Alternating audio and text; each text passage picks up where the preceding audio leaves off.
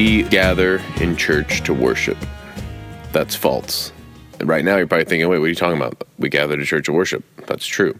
Technically, it's true, but it's also false. We do gather at church to worship, but we do not go to church to worship, but as a continuing worship. Okay, so we gather together to worship in community, in the company of our brothers and sisters. Christ in me meets Christ in you. The church gathers in the midst of the world's pressures, under hopeful warning and Christ's return, and encouraging one another and building each other up through a presence of God's Spirit, by immersing itself in God's Word, singing and proclaiming the gospel.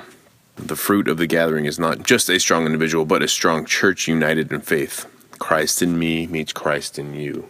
It's a quote from this book I'm reading, Rhythms of Grace, but as I read it, and they're diving into what is congregational worship in general, what's proper congregational worship, what it does it mean to worship God in song, and some of the biggest complaints, arguments, battles in church is about what the music's going to be like. And it's so a pathetic thing, but I get it too, because I'm picky as well about what kind of music is in church. He brought up a good point. It's a Mike Cosper. He says, when we gather together, and if that is our only time that we worship God, the only time our Bibles are open, the only time we're singing God's Word, then yes, we're going to be very picky about what kind of worship style we play, what kind of songs we sing, what the prayers are like, what the sermon's like.